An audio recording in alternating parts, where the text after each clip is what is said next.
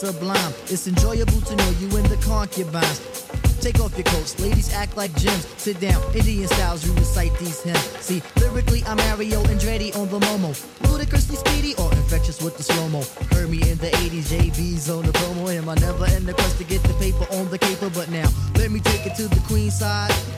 I'm taking it to Brooklyn side. All the residential questions who invade the air. Hold up a second, son, cause we almost there.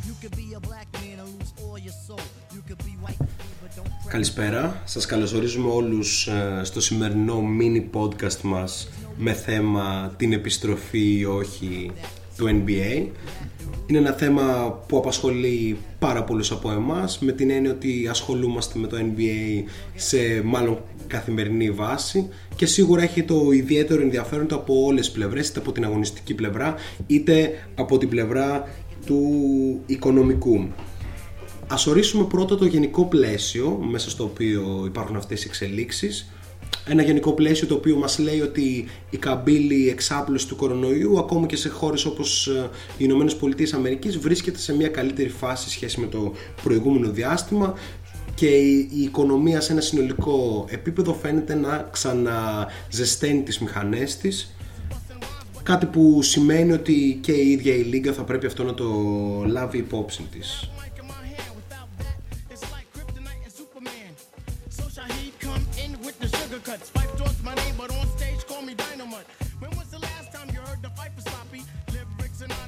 Επιστρέφει λοιπόν το NBA. Ας δούμε μερικά βασικά στοιχεία τα οποία έχουν ε, δει το φως ε, της δημοσιότητας τις τελευταίες μέρες με βάση το οποίο μπορούμε και εμείς κάπως να κάνουμε τις δικές μας εκτιμήσεις. Μετά τη συνάντηση τηλεφωνικά του Adam Silver με κυβερνητικά επιτελεία αφήθηκε κάπως ένα πολύ θετικό κλίμα για την επιστροφή της Λίγκας. Στη συζήτηση φάνηκε να επικρατεί κλίμα συνέχισης και η Λίγκα φάνηκε έτοιμη να διαχειριστεί μια κατάσταση όπου οι ομάδες παίζουν και αγωνίζονται ακόμη και αν βρεθεί κάποιο θετικό τεστ στον κορονοϊό είτε σε παίκτη είτε σε προπονητικό επιτελείο είτε σε κάποιο front office που βρίσκεται εκεί πέρα κτλ. Αυτό στην ουσία μας λέει ότι υπάρχει ε, πολύ ανεβασμένη αυτοπεποίθηση από την πλευρά της Λίγκας αλλά και της συνεργασίας της Λίγκας με το Σύλλογο των Παιχτών δηλαδή NBA και NBPA όπου η συνέχιση ε, του φετινού πρωταθλήματος φαίνεται για όλους σαν να είναι ε, μονόδρομος.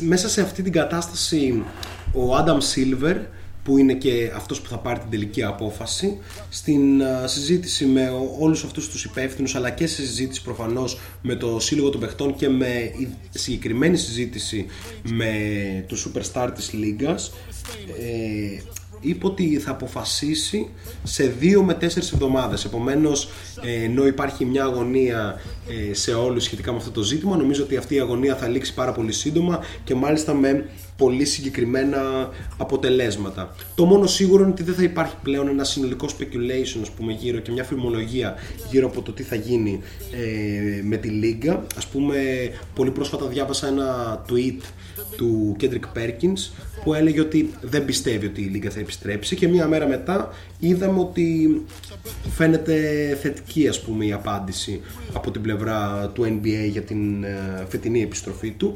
Απόφαση η οποία έχει πάρα πολλά κρίσιμα σημεία και πάρα πολλές ε, λεπτομέρειες τις οποίες θα επιχειρήσουμε να φωτίσουμε αμέσως τώρα. Think about it now, that's damn near 1.5. I kill them all, Frank, pay attention, these motherfuckers is henchmen. Renegades, if you die, they still get paid. Extra probably, fuck a robbery. I'm the boss, promise you won't rob them, I promise. But of course, you know I have my fingers crossed. Niggas bleed just like us. Picture me being scared of a nigga that breathe the same air as me. Niggas bleed just like us. Picture me being shook, we can both pull burners, make the motherfucking beef Niggas bleed just like us. Picture a nigga hiding my life in that man's hands while he just decides. Niggas bleed just like us. I'd rather go toe to toe with all of y'all running they in my protocol. Uh, since it's dawn, I call my niggas. Ας εξετάσουμε πρώτα το ζήτημα από την πλευρά της ίδιας της Λίγκας. Η Λίγκα έχει τον εξής προβληματισμό. Από τη μία θέλει σίγουρα να συνεχίσει το πρωτάθλημα για φέτος, από την άλλη δεν θέλει να ρισκάρει σε καμία περίπτωση τη ζωή ε, ή το ενδεχόμενο να κολλήσει οποιοδήποτε ε, παίχτης, προπονητής, ε, ιατρικό επιτελείο ή οτιδήποτε σχετικό, φίλος, συγγενής ε, όλων αυτών των ανθρώπων. Ένα αυτό. Από την άλλη θέλει να διασφαλίσει ότι θα συνεχιστεί η Λίγκα γιατί αυτό έχει πάρα πολύ μεγάλη οικονομική σημασία και για αυτούς και θέλει προφανώς να, αυτό το πράγμα να γίνει με όσο το δυνατόν λιγότερο κόστος. Κόστος οικονομικό, κόστος πολιτικό, κόστος αγωνιστικό. Επομένως, ο Άνταμ Σίλβερ φαίνεται να προκρίνει τη διεξαγωγή της Λίγκας σε το πολύ μία ή δύο ε, τοποθεσίες έτσι ώστε οι παίχτες να είναι σε μια κατάσταση ας πούμε φούσκας, σε μια εργασιακή καραντίνα, στο χαρακτηρίσουμε έτσι, όπου θα εργάζονται πυρετοδός και κανονικά, θα προπονούνται και θα διεξάγονται οι αγώνες ε, συνεχώς, αλλά δεν θα υπάρχει καμία επαφή εκεί πέρα με τον έξω κόσμο, με τους συγγενείς, με τους φίλους τους, με τις οικογένειές τους κτλ. Με αυτόν τον τρόπο η Λίγκα επιδιώκει την κανονική συνέχιση των αγώνων, έτσι ώστε να γίνουν όσο το δυνατόν περισσότεροι αγώνες γίνεται, αλλά από την άλλη να μην κινδυνεύσει κανένας και αν υπάρξει κάποιο μεμονωμένο κρούσμα ε, κορονοϊού να απομονωθεί σε αυτή την συγκεκριμένη φούσκα. Αυτό είναι ένα πλάνο το οποίο προφανώς είναι πάρα πολύ ρισκαδόρικο και σίγουρα μας φαίνεται περίεργο το γεγονός ότι ακόμη και οι ίδιοι οι παίχτες δηλώνουν έτοιμοι να πάρουν αυτό το ρίσκο σε ένα μαζικό ας πούμε meeting, call meeting που έγινε μεταξύ παιχτών όπως ο LeBron James, ο Γιάννης Αντιτοκούμπο, ο Damian Lillard, ε, ο Kevin Durant και πολλοί άλλοι φάνηκε η διάθεση ότι φέτος το πρωτάθλημα πρέπει να συνεχιστεί, πρέπει να τελειώσει και το ίδιο το NBPA, δηλαδή ο σύλλογος των παιχτών, έδειξε την ίδια ακριβώς διάθεση. Just what I expected, the dread kid ejected in seconds, and here come two opposite sexes, one black, one Malaysian. We in the hallway waiting patient. Ποιες είναι τώρα αυτές οι πιθανές τοποθεσίες; Αυτές οι πιθανές τοποθεσίες φαίνεται να είναι μια περιοχή του Las Vegas με πολύ σύγχρονες εγκαταστάσεις ε, και γήπεδα, έτσι ώστε να μπορούν να διεξαχθούν εκεί οι αγώνες προφανώς με την απουσία φιλάθλων, αλλά προφανώς έχει προταθεί και ή Disneyland. Τώρα με τους όρους ε, που μπορεί να γίνει αυτό δεν το γνωρίζουμε ακριβώς, αλλά αυτή είναι κάπως όλη η φημολογία γύρω από το συγκεκριμένο ζήτημα. Συγκεκριμένο ζήτημα βέβαια που έχει πολύ μεγάλο δέντρο αποφάσεων ε, από την πλευρά του NBA ε, και φαίνεται ότι υπάρχει ένα πολύ συγκεκριμένο πλάνο το οποίο κάπως εμείς θα σας αναλύσουμε ευθύς αμέσως για να έχετε ακριβώς και πρώτη όλη, όλη την πλευρά ας πούμε του NBA για το πώς μπορεί να συνεχιστεί το φετινό πρωτάθλημα.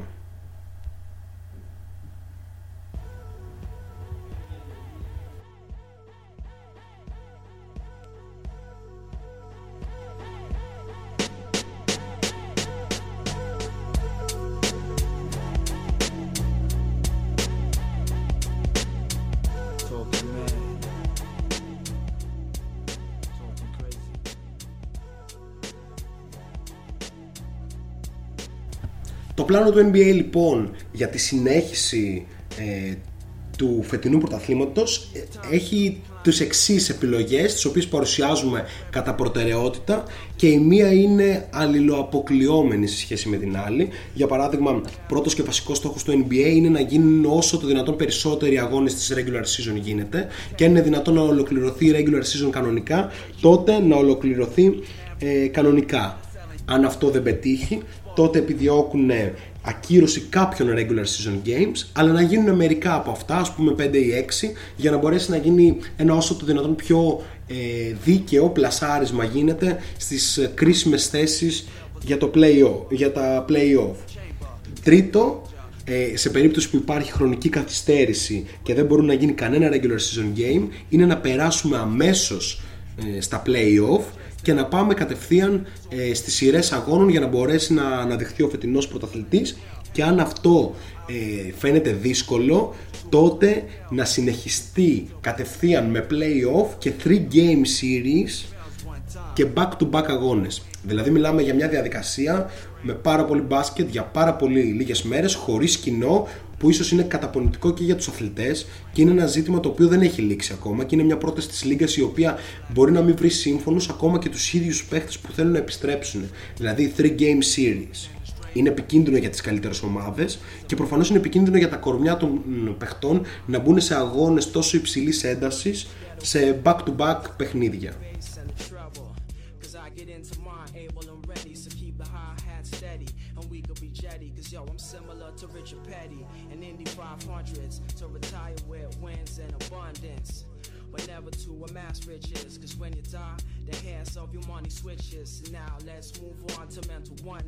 Βέβαια δεν πρέπει να ξεχνάμε ότι υπάρχει και μια γενική φιλολογία που λέει να παίξουν μόνο οι ομάδες regular season games που έχουν στοχοθεσία για τα playoff.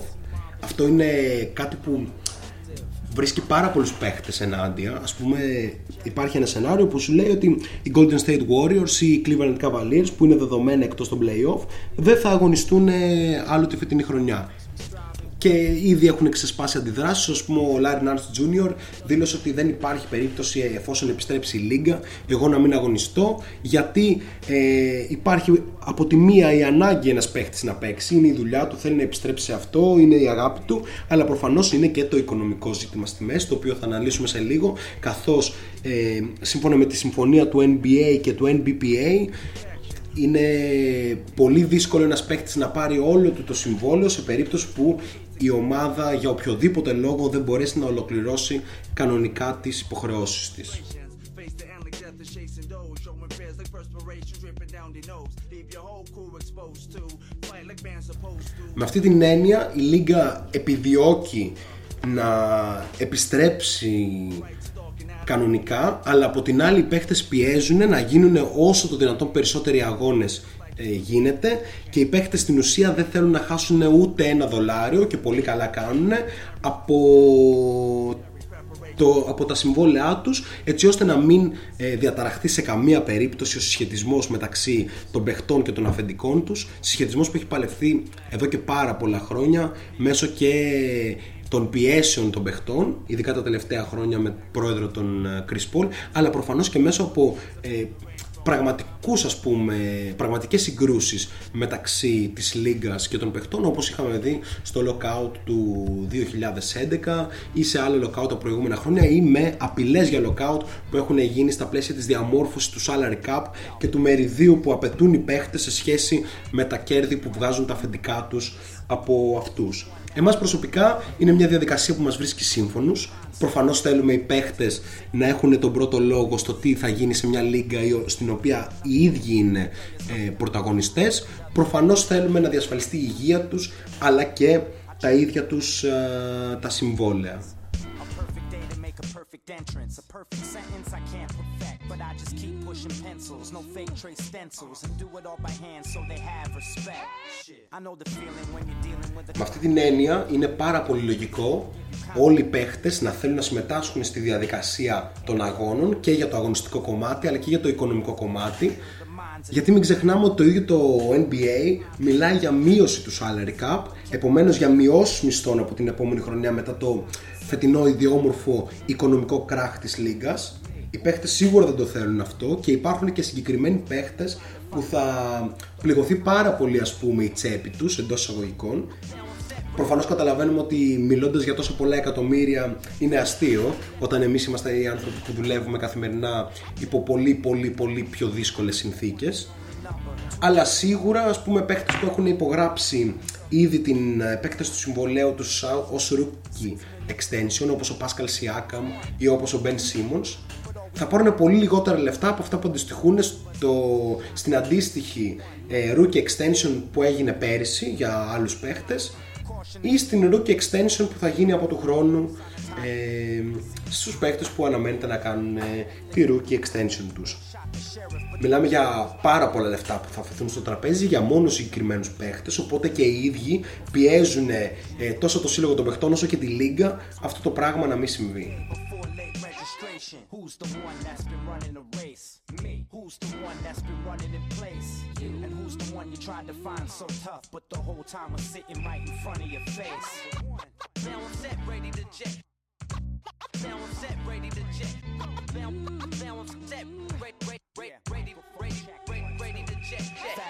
Fast forward, no kids, one car, no rollie, one crib, trips to Chile with cushion to Philly. Every journey starts with one. Το τι ακριβώς βέβαια θα συμβεί με το salary cap, η αλήθεια είναι ότι δεν το γνωρίζουμε ακόμη. Το μόνο σίγουρο είναι ότι το NBA θα πιέσει για μείωση, οι παίχτες θα πιέσουν πάρα πολύ έτσι ώστε αυτή η μείωση να μην συμβεί ή να μην είναι τόσο μεγάλη όσο θα επιδιώξουν οι επιχειρηματίες. Οπότε πάρα πολλές εξελίξεις έρχονται με την έννοια ότι θα πρέπει να σκεφτούμε ότι ένα ενδεχόμενο για lockout ίσως να μην είναι τελείως out of the question σε μια κατάσταση όπου τα λεφτά των παιχτών θα πεταχτούν στο τραπέζι ενώ τα λεφτά των, α, των αφεντικών, δηλαδή των ιδιοκτητών των ομάδων της Λίγκας θα συνεχίσουν να εξασφαλίζονται ακόμα και χωρίς κοινό. Αυτό είναι ένα ζήτημα το οποίο θα συζητηθεί πάρα πολύ το επόμενο διάστημα και οι παίχτες σίγουρα δεν είναι διατεθειμένοι να κάνουν πίσω.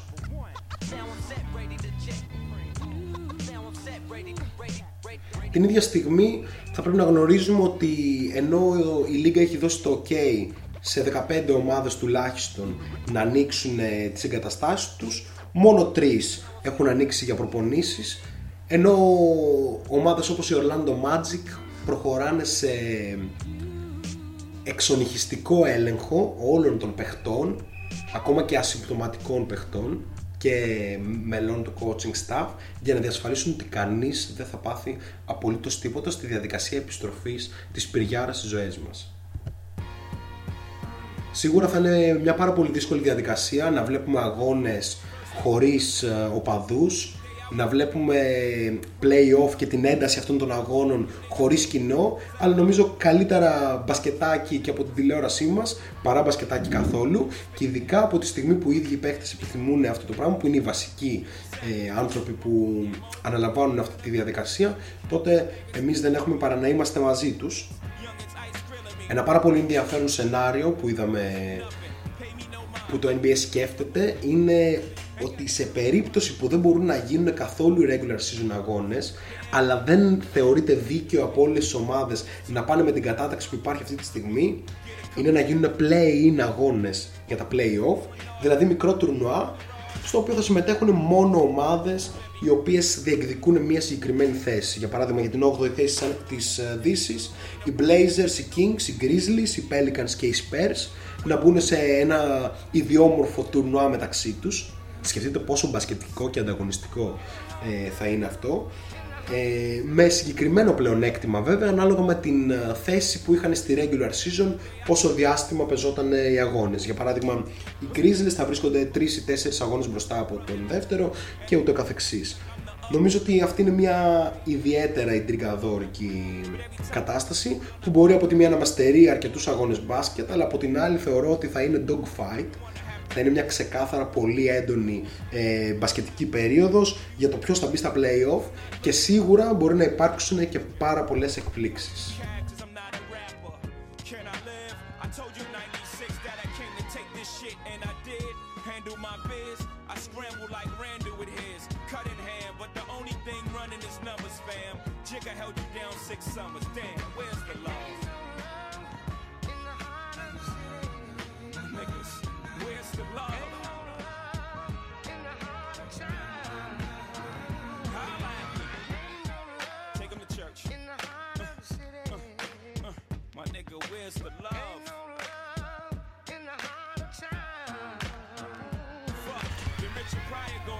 Αυτά κάπως ε, ενημερωτικά και από πρώτο χέρι για όσο το δυνατόν αναλυτικότερη εικόνα γίνεται για τις εξελίξεις του NBA. Φεύγοντας λοιπόν από την παραφιλολογία και τις απόψεις διάφορων επιφανών ε, μελών των media είτε πρώην παιχτών είτε των ίδιων των παιχτών και των επιθυμιών τους βάλαμε κάτω και αναλύσαμε πώς ακριβώς ε, σκέφτεται η Λίγκα να επιστρέψει, ποια είναι η συνεννόηση μεταξύ ε, Λίγκας κυβέρνησης και Λίγκας και παιχτών, ποια είναι τα πραγματικά δεδομένα, ποιο είναι το σχέδιο και ποιες αποφάσεις καλείται η Λίγκα να πάρει.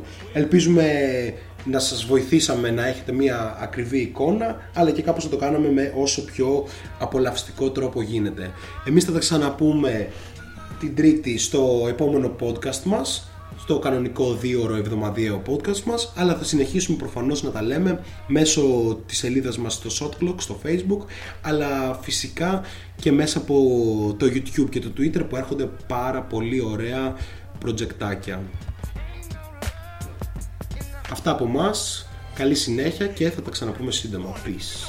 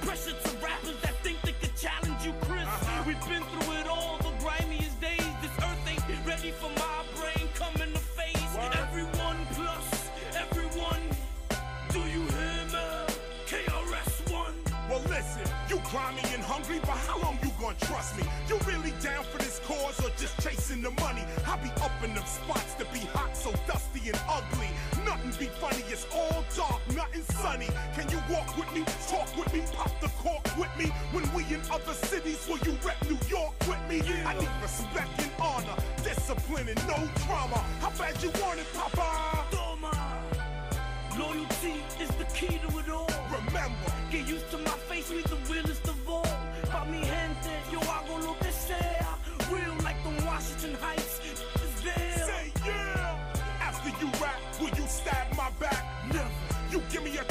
Will you take that back? Never.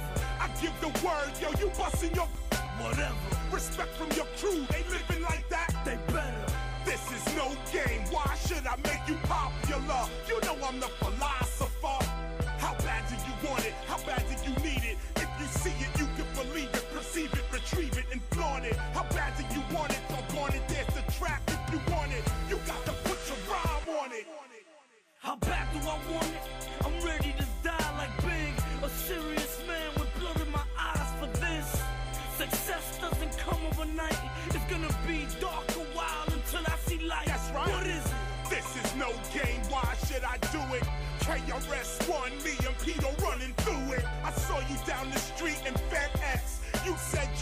beats was coming like I got next. So we went upstairs. My man Jocko hooked it up. This is KRS One. Turn my voice up. One.